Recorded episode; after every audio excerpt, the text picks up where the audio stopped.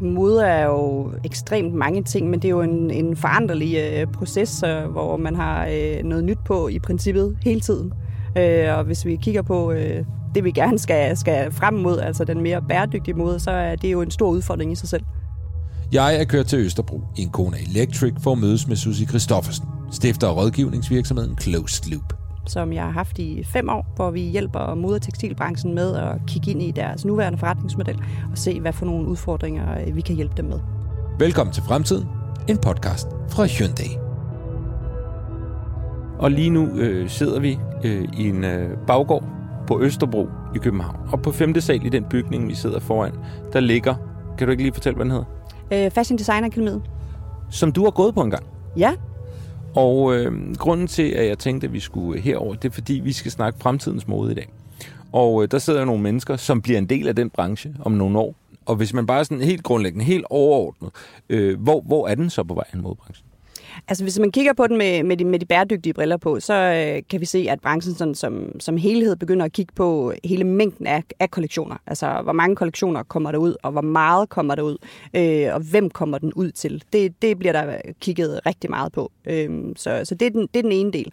Og så er der hele produktionen af det, øh, både i forhold til det sociale, det miljømæssige, og selvfølgelig også det økonomiske aspekt. Det skal jo hænge sammen. Altså der er ikke, nogen, der er ikke noget, øh, noget godt i at lave en masse ting om, hvis det så ikke også har en, øh, en økonomisk effekt effekt. Men jeg tænker, at der ligger sådan lidt indbygget i modebranchen. Hvert år, der kommer nye kollektioner, og øh, som jeg ser det, og jeg er ikke særlig modeagtig, men som jeg ser det, så er det også, at det gælder om at være først og have noget nyt og være anderledes osv. Ligger der ikke noget, øh, en, en, et indbygget paradoks i en bæredygtig modebranche? Jo, helt sikkert. Men jeg tror også, der er et eller andet, der er sket et skred i forhold til at være mode rigtig. At, at betydningen af at være med på moden, så har du noget nyt på hver uge. Og det er ikke nødvendigvis øh, det, det skal være. Du kan, du kan sagtens være, være med på moden, hvis du har en, en basisgarderobe, og så har du måske en, en enkelt ting i ny og næ, men som lige så godt kan komme fra genbrug, eller du selv ligesom har, har ændret på det. Øh, jeg tænker også, man snakker om teknologiske fremskridt inden for alle brancher, simpelthen. Og man snakker da også i forhold til miljøet, at det skal være med til at redde miljøet osv. I, inden for modebranchen, hvad er det for nogle teknologiske fremskridt, man, man kigger på og kan se frem til, der, der dukker op i løbet af de næste 10, 20, 30, 40 år? Jamen, altså, det er jo, der er det meget industrien, der ligesom har, øh, har fokuset der i forhold til blandt andet sådan noget som øh, materialer. Altså de, de produkter, der allerede er blevet lavet, kan vi, kan vi bruge de materialer altså flere gange? Kan vi få det lukket ind i et, i et kredsløb, så vi kan bruge fibrene igen og igen og igen? Så det bliver der kigget meget på. Så er der sådan noget som, øh, som 3D i forhold til øh, både din, din samples, altså få reduceret altså mængden af alle de øh, protosamples og sales samples, sådan noget, som man, som man laver. Så det er der også meget. Men så er der på forbrugerniveauet, er der også også hele teknologien omkring altså gensalgsplatformen, at man, man kan tappe ind i forskellige muligheder, hvor du så selv nemt kan sælge dine ting igen, eller du kan være med til at få dem repareret nemmere.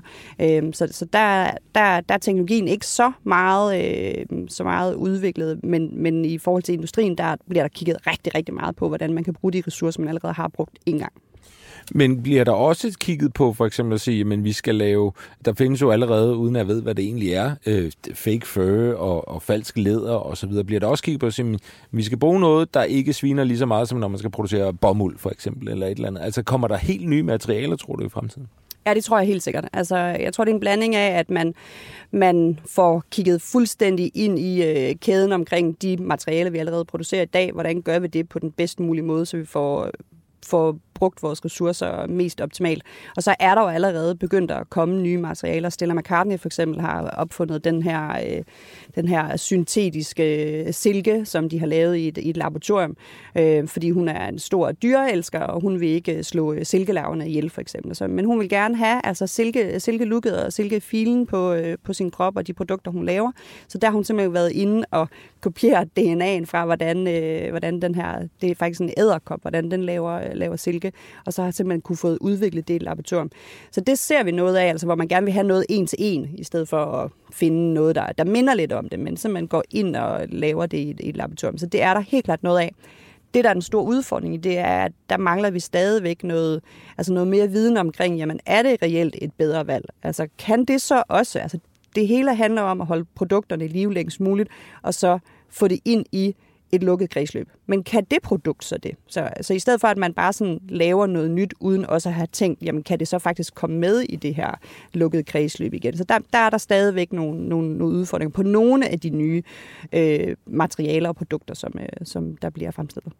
Er der nogle produkter, du øh, forudser om, om 40-50 år, simpelthen er væk, at vi, vi ikke bruger mere, fordi det, det gør man bare ikke? Jeg tror, der kommer til at blive et ret stort fokus på, som vi også kan se med fødevarer lige nu, altså alle de animalske produkter, altså sådan noget som læder for eksempel, og sådan noget som, som, som uld og silke, altså hvor, hvor der er et dyr involveret, hvor vi ikke har en, en gennemsigtig værdikæde i forhold til, hvordan dyrene er blevet behandlet. Der kan vi se, at det, mange af de, altså den unge generation, der er lige nu, det har de det er et virkelig, virkelig stort fokus på. Øh, altså du kan se, at der er flere og flere, der ikke spiser kød, øh, og, og mælken er også begyndt at, at opleve, øh, altså der er havredrik og mange andre forskellige alternativer. Så den, den tror jeg, om den bliver fuldstændig... Øh, udfase, det, det, det er jeg i tvivl om, fordi der kan jo godt være altså et, et godt etisk øh, dyrehold, hvor du kan forsvare, jamen, at den, den ko, der er blevet slagtet, øh, øh forsvarer, at den har haft et godt liv osv., jamen den læder kan du i princippet bruge, hvis man, hvis man kan stå inden for det. Så, øh, så jeg tror, det måske bliver i noget nicheskala, at vi stadigvæk har øh, de her ting, øh, og så bliver der lavet alternativer, hvor du kan, hvad kan man sige, copy-paste læderens egenskaber og lave det på en anden måde, hvor der ikke er nogen dyr, der er involveret, for eksempel. Øh, så det bliver lidt ligesom vi har det nu med maden i virkeligheden også. Vi spiser lidt mindre kød. Vi spiser stadig kød, men, men vi øver os alle sammen i at spise lidt, lidt mindre til hverdag. Det tror jeg. Altså, jeg tror helt sikkert, at jo mere information du får omkring, hvordan de dyr i din, altså i din garderobe har haft det, med alle de oplysninger, så kan du simpelthen ikke... Øh, altså, når man har den viden, så kan man ikke bare vende det blinde øje til, og så tage, tage noget på, hvor man ved, at okay, den her ko, den har simpelthen haft det elendigt, men jeg har dem stadigvæk på nede på fødderne. Der, det, det vil jeg våge at påstå, at der vil der i hvert fald være en, en stor del, der vil vælge at sige, at det kan jeg simpelthen ikke. Hvis I ikke kan fortælle mig som brand, hvordan de her produkter, de er, de er blevet lavet, og I kan stå inden for det, så, så er jeg simpelthen nødt til at vælge noget andet. Øh, det er jo så et etisk spørgsmål i forhold til dyrevelfærd, kan man sige. Øh, så er der jo igen hele tilbage til bæredygtigheden, øh, fordi vi ved jo også godt, at det koster rigtig mange ressourcer at producere øh, tøj. At det ikke noget, øh, som forbrugeren også vil kigge på, fordi vi står i hvert fald lige nu midt i en tid med stor fokus på, på miljøet. Vil man ikke også sige til firmaerne med pengepunkten måske, jeg gider ikke altså, købe de billige bomulds-t-shirts, fordi det koster, det, der bruger så, så, så meget vand osv.? Jo, jeg tror, det bliver en blanding af, at man får den her, håber jeg, øh, tøjlede, at man simpelthen, at man, man skal ikke have så meget tøj. Man har simpelthen ikke behov for at have øh, 10 par kopperbukser i sit skab og øh, 70 par sko. Altså, jeg tror, man ligesom får, ej, nok, nok er nok. Og så bliver det en blanding af, at man, man ikke shopper alt det det billige, sådan hurtigt hele tiden, øh, men at man så hellere vil købe måske et lidt dyre produkt, som man så har taget stilling til, som man ved, man ligesom vil have i længere tid, og som man kan få til at passe til, sin, øh, til sine andre ting i garderoben for eksempel. Men igen også blandet eventuelt med genbrug eller noget, man har, man har lejet, hvis man skal til et eller andet event eller noget, hvor man ikke nødvendigvis skal gå ud og bruge 3.000, kjoler, øh, 3.000 kroner på en kjole, øh, som man så ikke skal have på igen. Det, det tror jeg helt sikkert. Altså mængden af det tøj, vi, vi køber, tror jeg helt sikkert vil, øh, vil falde. Og nu tænker jeg på mig selv, og jeg har egentlig aldrig været den store shopper, men nogle gange, og lad mig være ærlig, det har tit været med tømmermænd dagen efter, så ligger jeg på min computer, og så af en eller anden grund, så får jeg lyst til at købe ting. Og det bliver også øh, i ny og næ tøj, og så går jeg ind og køber tøj, og i, når du siger 10 par bukser 70 på sko, så snakker du lidt om mig. og det er og, og også øh, gør også lidt ondt, fordi det er langt fra det hele, jeg bruger. Meget, der er nogle af tingene, jeg når at bruge en gang, som nej, nej, ved du hvad, det er jeg egentlig ikke så glad for. Er jeg en uddøende race? Nej, altså jeg tror ikke, vi skal sidde sådan og, og, øh, og, og skamme hinanden på, øh, på den måde, fordi der skal også være en lille smule plads til, at, at alting ikke er perfekt, for ellers så bliver det for svært. og så bliver rammerne simpelthen for, for stramme for os. Men jeg tror helt klart, at vi skal til at træffe nogle, altså nogle klogere og mere velovervejede valg i forhold til, hvad har jeg egentlig brug for, og hvad er det lavet af, og altså stille, nogle, stille spørgsmål til, til brandsene også omkring øh, arbejdsforhold, og hvad for nogle materialer er det, og hvor bliver det produceret henne, altså hele den der værdikæde er også enormt svær og kompleks at forstå, men så også tage sit eget ansvar på sig, og så sige, jamen har jeg brug for det der? Altså det er jo tit her, når man ligesom, når sæsonerne skifter, så tænker man, okay, nu skal jeg have, jeg skal have vinterstøvler, jeg skal have vinterjakker, jeg skal have alle de der ting, og så får man lige kigget i skabet, gud, men jeg har da egentlig et par fine støvler fra sidste efter, hvorfor skal jeg have et par nye? Og vi også ligesom skal, vi skal ture åbne, at de produkter, vi har brugt det sidste år, de er helt fine, medmindre de selvfølgelig er gået i stykker eller et eller andet. Så, øh, så der, der, vi skal også selv tage et større, et større ejerskab af det. Jeg tror, en af de udfordringer, man kan komme øh, til med det, det er, at, at shopping jo også er øh, udfyldt et tomrum i maven, hvis man nogle gange bare er sådan lidt, åh, jeg ved ikke rigtig, hvordan jeg har det. Ved du jeg går ind og køber noget. Så får jeg noget dopamin. Så får jeg det godt i et kvarter. Så jeg tror, tror det ikke også, at vi skal simpelthen have gjort noget ved folks mentale sundhed? Så kan vi også få, få øh, shopping-trangen øh, til at falde lidt. Jo, jo, helt sikkert. Altså, det er jo rigtigt. Man får jo lige sådan en lykkerus, hvor man sådan lige, uh, lækkert. Og jeg ved ikke, hvem det var, der sagde det. Der var en eller anden, der har sagt, at man, man skal bare man skal købe online, så man skal ligesom lægge, bare lægge en masse ting i, i kurven, og så skal man, man skal lave en regel med sig selv. Man skal vente 24 timer. Man må ikke købe det, fordi når de 24 timer så er gået, så har man mistet lysten øh, til det, og så køber man det ikke alligevel, men man har forstillet sit, øh, sit øh, lille rush. så, øh, så det kan være en, en, en mulig løsning. Men, øh, men jo, vi er nødt til at finde øh, lykke et, øh, et andet sted i det. Og det kan jo være, at der kommer nogle, nogle nye ting i fremtiden med at skal gå ud og samle skrald, eller man skal gøre nogle ting, som gør en glad på, på en anden måde end at shoppe. Jeg ved ikke, om samle skrald lyder lige så fedt, men nej, lad os, det finder vi ud af. øhm, hvad hedder det? Det er sjovt, det med, med øh, altså jeg har, en, jeg har en fane åben på min computer nu, med ting, jeg har lagt ned i en kurv. Og jeg har, ikke, jeg har ikke gjort noget ved det, for jeg ved godt, det er fuldstændig åndssvagt. Og jeg tror, efter vores snak i dag, så tror jeg, at man lukker den fane, og så, ligesom, så dropper jeg det, for jeg har ikke brug for det. Øh, I hvilket årti tror du, at mit hverdagstøj er sådan noget øh, øh skin-tight, sølvfarvet nanopartikeltøj? Ja, altså, det kommer helt an på, hvis vi ikke snart begynder ligesom at, at ændre, altså sådan i det hele taget, nu taler vi ikke kun om tøj, men i det hele taget, så om, om 100 år, så øh, står vi over for ret øh, alvorlige øh, ud, eller udsigter til, om, om der i hele taget er en, en planet tilbage. Ikke? Så, så, det, så forhåbentlig øh, er det, er det sølvtøj øh, ikke, ikke nødvendigt, men jeg tror, at, at det kommer meget an på, hvordan kloden kommer til at se ud, altså hvordan, øh, hvordan fremtiden bliver i forhold til vores øh, levevilkår, om øh, det bliver varmere og varmere og varmere, eller koldere og koldere og koldere, og hvad, hvad for en udfordring vi står overfor. Aldrig før har design været så vigtigt i bilindustrien som nu. Det blev ikke mindst bekræftet af Red Dot Awards 2020, en af verdens mest prestigefyldte designprisuddelinger. Her blev Hyundai tildelt tre internationale designpriser. I den eftertragtede kategori Best of the Best tog Hyundai førstepladsen med den futuristiske konceptbil Prophecy.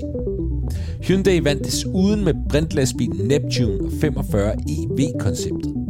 Både Prophecy og 45 EV er en del af Hyundais nye Ioniq brand, som introducerer tre nye modeller i de kommende fire år. Men nok er design vigtigt, men ikke for enhver pris.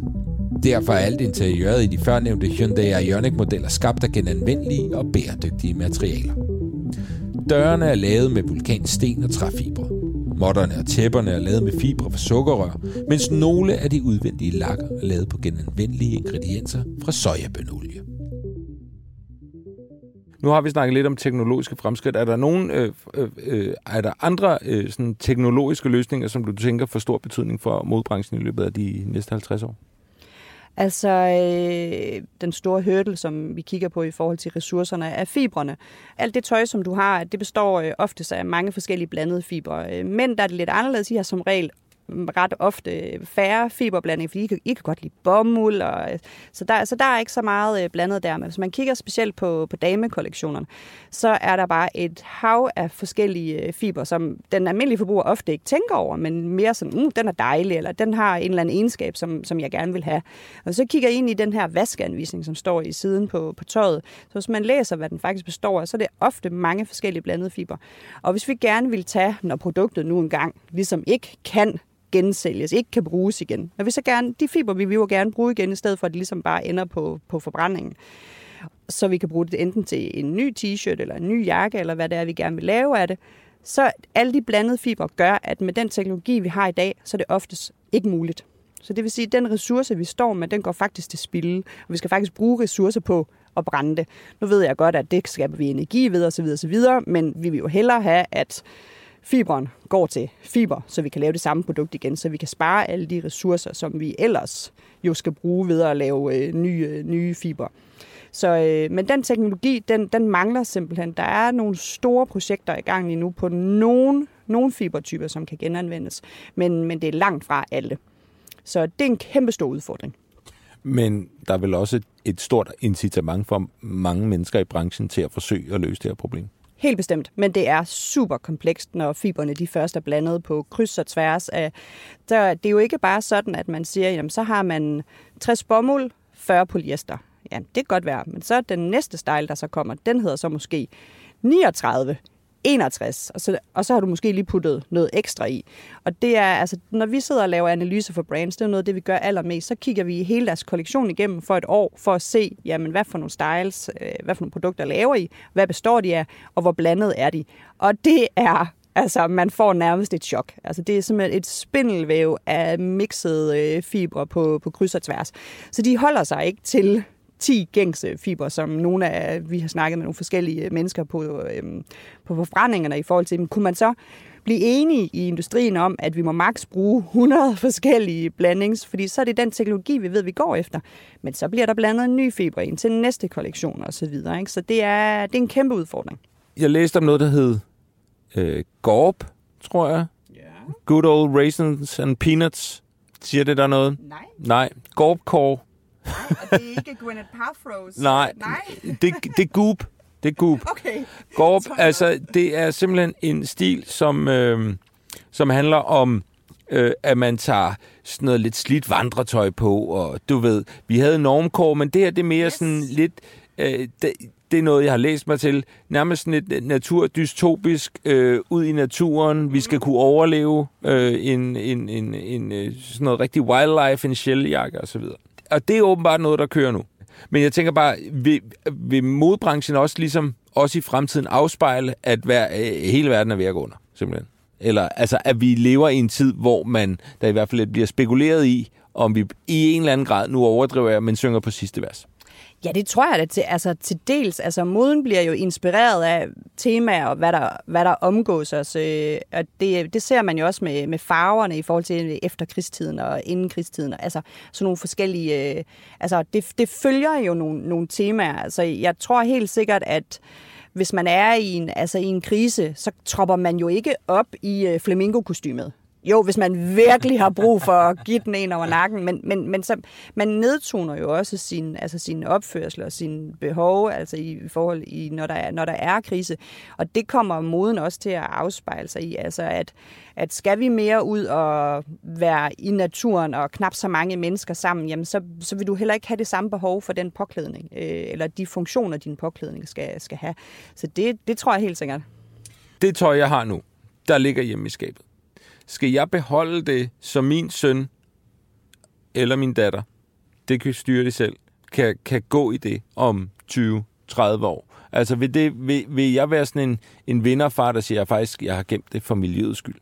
Og, og det er sikkert også måske cool på det tidspunkt.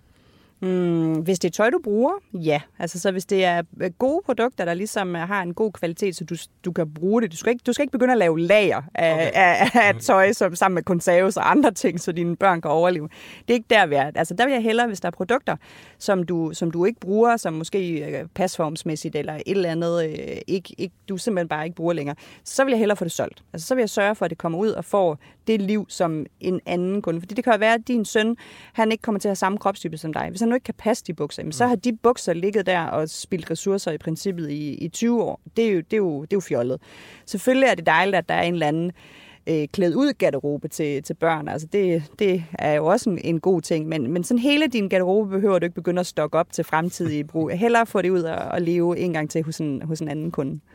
Tror du, man kan regne med, fordi nu, nu vender jeg lige tilbage, altså jeg kunne jo også godt tænke mig, at i fremtiden, så bliver tøjet også igen tilbage til teknologien, at det bliver proppet med teknologi, og du ved igen, nanoteknologi, du kan ikke spille på det, og der er, øh, der er internet i, i bukserne, og du ved, alt sådan noget der. Tror du, vi kommer til at se det om, om, om 30-40 år, at, at, at den del af det også bliver en del, eller bliver det bare øh, øh, vil tøjet mere eller mindre øh, ligne det tøj, vi har i dag, bortset fra sådan stilmæssigt? Åh, jeg tror, det, det er rigtig, rigtig svært, fordi der er også, som, som, sådan som det er nu i forhold til øh, nanoteknologien for eksempel, ikke? altså til almindelig hverdagsbrug, der er også nogle udfordringer rent sundhedsmæssigt i forhold til, at er det sundt at have det på hele tiden? Så der er nogle udfordringer omkring alle de her tekniske løsninger i forhold til hverdagsbrug af tøj, altså hvor det mere er til, skal man sige, fagpersoner, der skal have det på i, i kortere tid. Eller, så så der, er nogle, der er nogle ting endnu, vi ikke helt har styr på i forhold til, hvad gør det også ved os sådan rent sundhedsmæssigt, hvis vi hele hele tiden skal være. Altså det vil være lidt ligesom at have din, din, øh, din iPad eller din telefon klistret til hele tiden. Og der er jo nogle stråling, og der er nogle ting, som, som man skal passe på med, eller have din Mac siddende på, på ryggen hele tiden. Ikke? Så, så der er nogle, nogle udfordringer, men jeg tror helt sikkert, der kommer til at være nogle tekniske løsninger, der gør, at langt flere ting bliver samlet, altså som vi kan se allerede nu, du kan have dit dankort på din telefon og sådan. Så der kunne, der kunne godt være, at man har en eller anden enhed, hvor alt er samlet, men om det bliver i forhold til din påklædning, det, øh, der er jeg altså ikke lige helt fremsynet øh, nok endnu. Men jeg tror, du kommer til at have noget tøj, som godt kunne have nogle egenskaber i form af noget, noget rens, eller øh, det selv, selv kan reparere sig. Altså det, der, der kunne godt være nogle smarte, nogle smarte løsninger. Altså, jeg er allerede imponeret af den krølfri skjorte, for eksempel. ja, men det er jo også lidt der, ikke? Altså, hvad er der så af den kemi der i? Er det, er det, er det nu den bedste løsning? Og det skal jeg ikke gøre mig til, til, til dommer over her, men, men det der med at gøre noget, hvor man tænker, det er en skide god idé, men er der en bagside ved den, som vi faktisk ikke har tænkt over? Altså, giver vi den egentlig en ekstra en ekstra feature, som kræver flere ressourcer, end den ressource, det vil gøre, hvis du selv strøg den derhjemme, for eksempel, ikke? Øh, de elever, der nu sidder heroppe på 5. sal, øh, hvor vi sidder, hvis du skulle give dem et tip fra, hvor du sidder nu, du kan, du, det er selvfølgelig svært at spå om fremtiden, men at sige, hvis I også skal være, øh, kunne tænke fremad til om 20, 30, 40, 50 år, nu sidder jeg på skolebænken, hvad vil du så, hvad, hvilke tips og råd vil du give dem? Øh, jamen, jeg vil helt klart øh, altså tænke, tænke bredere i uddannelsen i forhold til, at de skal... Øh, Altså, de skal, de skal ligesom lære at bruge de principper, som de har. Altså, ja, da, jeg, da jeg tog uddannelse, det var også, øh, det er jo puha, det er jo 18 år siden. Ej, ej, ej. Det er virkelig lang tid siden. Ej, ja, det er så lang tid siden, det kan ikke passe. Jo, det er det vist. Nå. At, øh, der var det meget på den her med, at du skal kreere at du skal kreere kollektioner hele tiden. Altså, det skulle bare være vildere, vildere, vildere, vildere. Og, der, øh, og det ved jeg jo så også nu fra skolen, at, at det er mere med, at man ligesom har altså, øh, den cirkulære del med på, man har bæredygtighedsbrillen med på, når man designer. Så, øh, men, men ligesom være lidt mere omkring, hvad er egentlig, altså, hvad, hvad er nødvendigt? Er det nødvendigt? Altså tænk på det, det behov, den forbruger kommer til at have, i stedet for at tænke vildere, vildere, vildere. Men ligesom, hvad, hvad, hvad er virkelig nødvendigt? Det vil jeg helt klart øh, tænke over. Om 50 år er modbranchen så mere eller mindre 100% bæredygtig? Nej, det tror jeg ikke er nok. Desværre. 100 år?